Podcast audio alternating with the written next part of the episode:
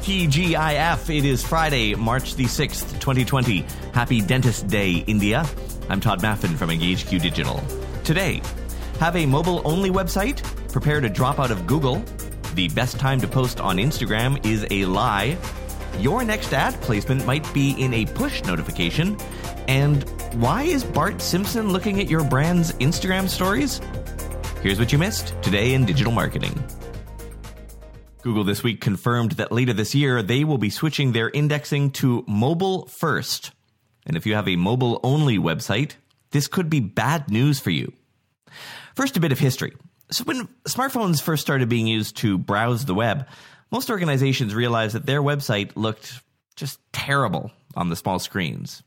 So many hired a web developer or used their in-house teams or whatever to create a second website, a scaled-down version of their site that was separate from that main site. Often you'd see it with the domain prefix M for mobile, like m.cnn.com or m.nike.com. And that worked as a stopgap, but it didn't take long before digital marketers realized, oh my God, now I have two websites I have to keep up with two different sets of analytics.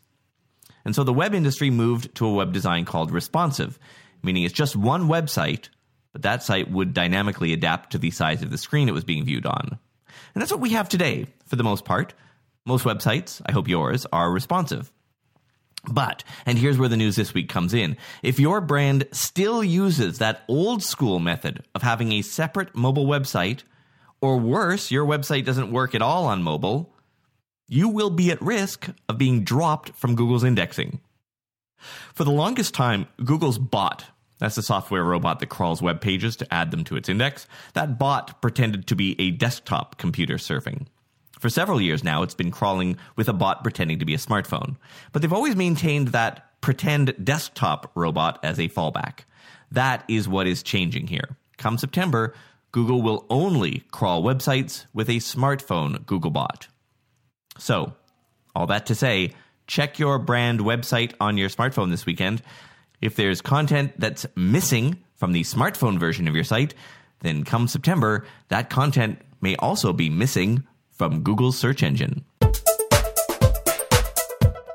Facebook marketing expert Mari Smith, who normally I have a lot of respect for, linked to a terrible blog post called The Best Time to Post on Instagram, Secrets Revealed. And the author of that piece was Jeff Bullas, also a digital marketing pro, also someone I normally have a lot of respect for. But what the hell?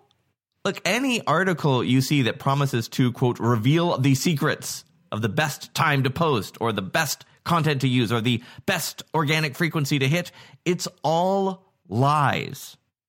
Why? Because every social channel is different.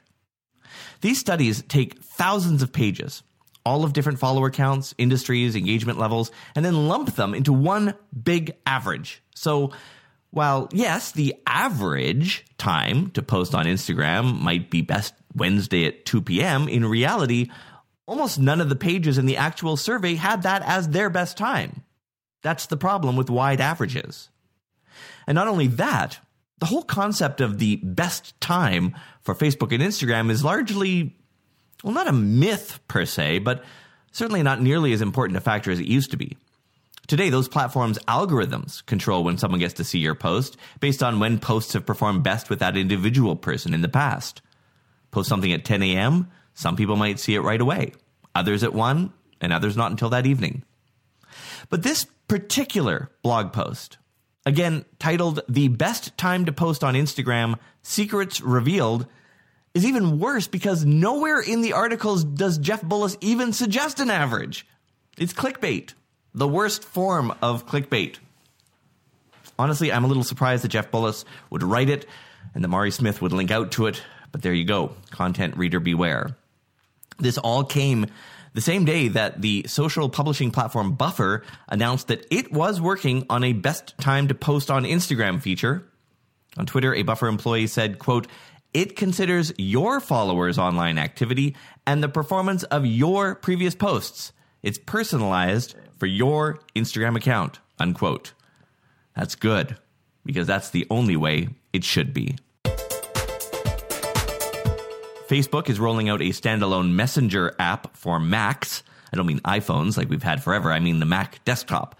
But unless you're in one of the handful of countries it's launched in, like France, Mexico, Poland, or Australia, you are just not able to see it in the Mac App Store.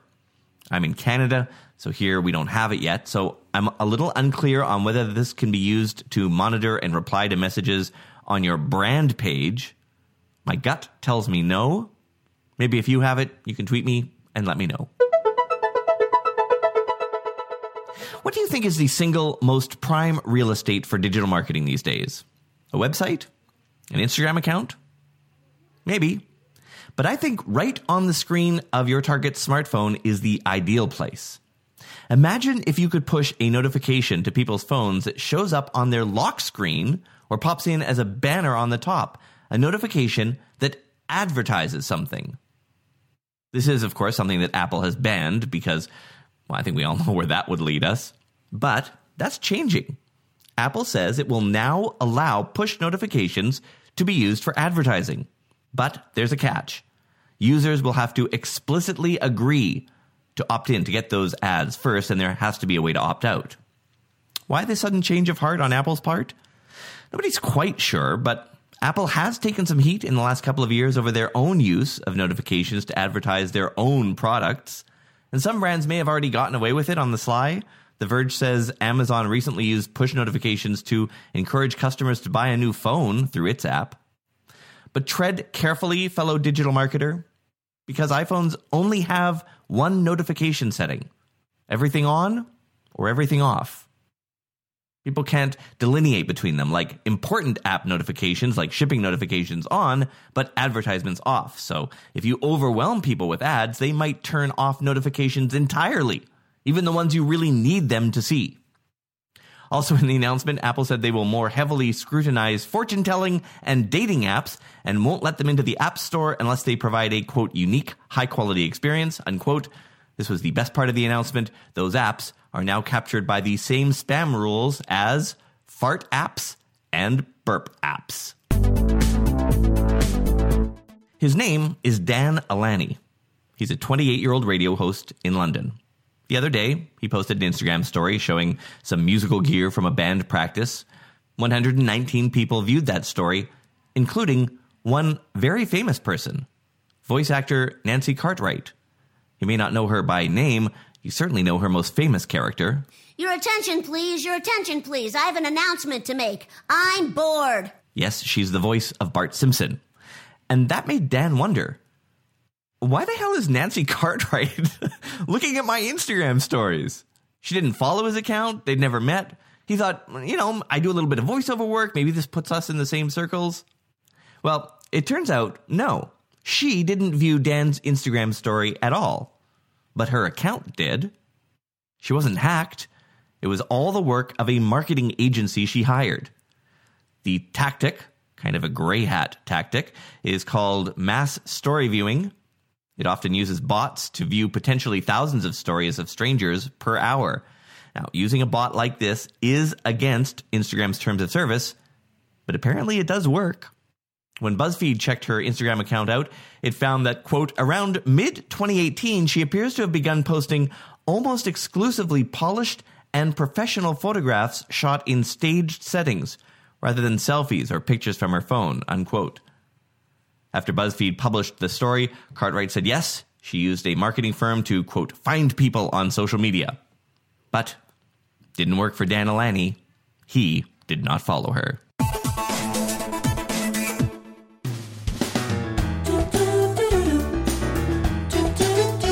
You know this song, Mana Mana from the Muppets, right? Nope, not actually. Would you believe me if I told you that this song, one of the world's most popular children's songs, actually came from a Swedish porn film? Tomorrow, in a rare weekend edition, and having absolutely nothing to do with digital marketing, I will tell you the deep and surprising history behind the song. Rest assured, this is a one-time thing, just for fun. We return to digital marketing as usual on Monday. Well, if you get value from this daily news show, please rate and review this podcast. You'll find a link in this episode's description that makes that a simple one click. Follow me on social. Links to my channels are in this episode's description. I'm Todd Maffin. Have a restful weekend, friends. I'll see you on Monday. You know how to book flights and hotels. All you're missing is a tool to plan the travel experiences you'll have once you arrive. That's why you need Viator. Book guided tours, activities, excursions, and more in one place to make your trip truly unforgettable. Viator has over 300,000 travel experiences to choose from. Everything from simple tours to extreme adventures and all the niche, interesting stuff in between. So you can plan something that everyone you're traveling with will enjoy. Real traveler reviews give the inside scoop from people who've already been on the experiences you're considering, so you can plan with confidence. Free cancellation helps you plan for the unexpected, and 24/7 customer support means you can travel worry-free. Download the Viator app now and use code Viator10 for 10% off your first booking in the app. Find travel experiences for you. Do more with Viator.